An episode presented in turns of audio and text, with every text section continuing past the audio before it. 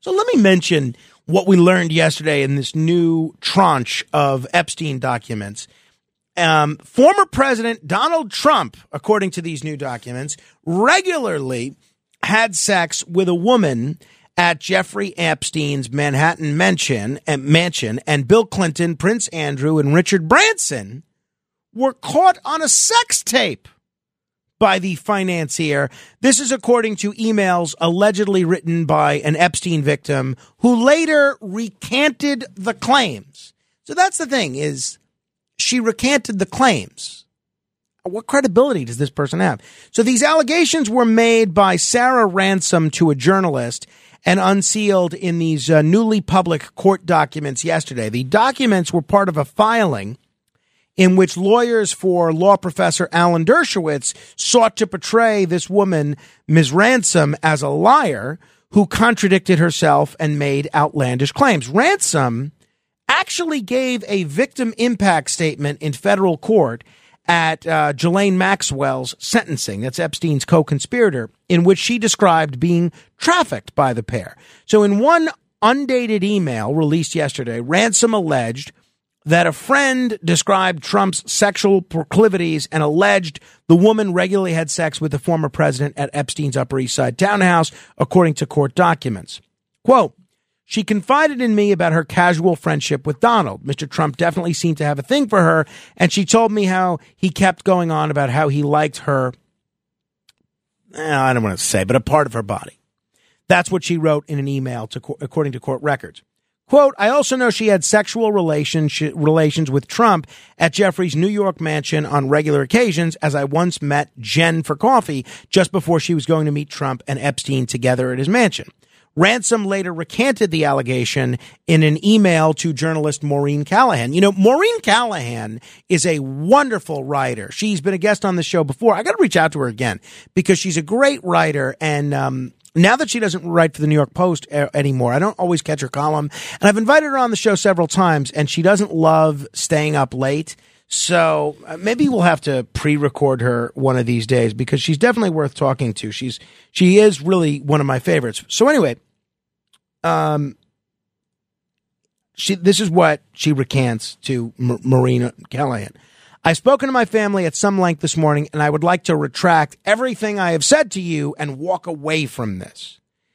I, shouldn't have contacted you, and I'm sorry I wasted your time. It's not worth coming forward, and I will never be heard anyhow, and only bad things will happen as a consequence of me going public, and I know this to be true. Now, somebody that does believe that Bill Clinton and Donald Trump are sleazy, they'll say, oh, she's just afraid. She's afraid of ticking off all these powerful men. Um, in another undated email, Ransom allegedly claimed her friend had sex with Bill Clinton, Prince Andrew, and billionaire Richard Branson, and video recordings of the trysts were made by Epstein at the mansion. This is what she said, quote, I personally can confirm that I have, with my own two eyes, seen the evidence of these sexual acts which clearly identifies Bill Clinton, Prince Andrew, Richard Branson having sexual intercourse with my friend, I will be more than willing to swear under oath and testify in court over these sex tapes. In 2019, Ransom told The New Yorker that the tapes were made up. The fabrication was intended to raise intrigue into Epstein's affairs and to convince the financier that she had evidence that would come out if he harmed me. Quote. Ransom's emails were included in a 2017 motion filed by Dershowitz to keep the allegations under seal. He contended the allegations were deliberate lies. A spokesperson uh, said previously that Bill Clinton had no knowledge of Epstein's sex trafficking and didn't comment on the new claims. You know, can I say this? I, I I've been critical of Bill Clinton from time to time. I believe him. I believe him. When whether you're talking about Bill Clinton as a presidential candidate as a president or as a former president who's the husband of a secretary of state and then a presidential candidate, I don't see Bill Clinton risking everything that he and his wife have worked for, including the Clinton Global Initiative and everything like that, to hang around with somebody that he knows to be um, trafficking women. I, I, just don't see, and girls. I just do not see that at all. Um, same thing with Trump. Branson's Virgin Group also denied the claims. So we have these all these discredited accusers versus everybody else. So I view these documents as very skeptically. The woman, Ms. Ransom, in these unsealed Epstein records, making these sensational claims against Clinton, Trump, and others, she has previously admitted to being a serial fabricator. Now, if there's such slam dunk evidence in the Epstein affair, why all this serial fabrication? Now, this is a pattern with her. In the New Yorker, is from the New Yorker.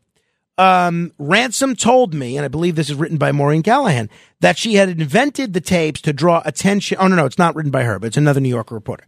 Ransom told me that she had invented the tapes to draw attention to Epstein's behavior and to make him believe that she had evidence that would come out if he harmed me.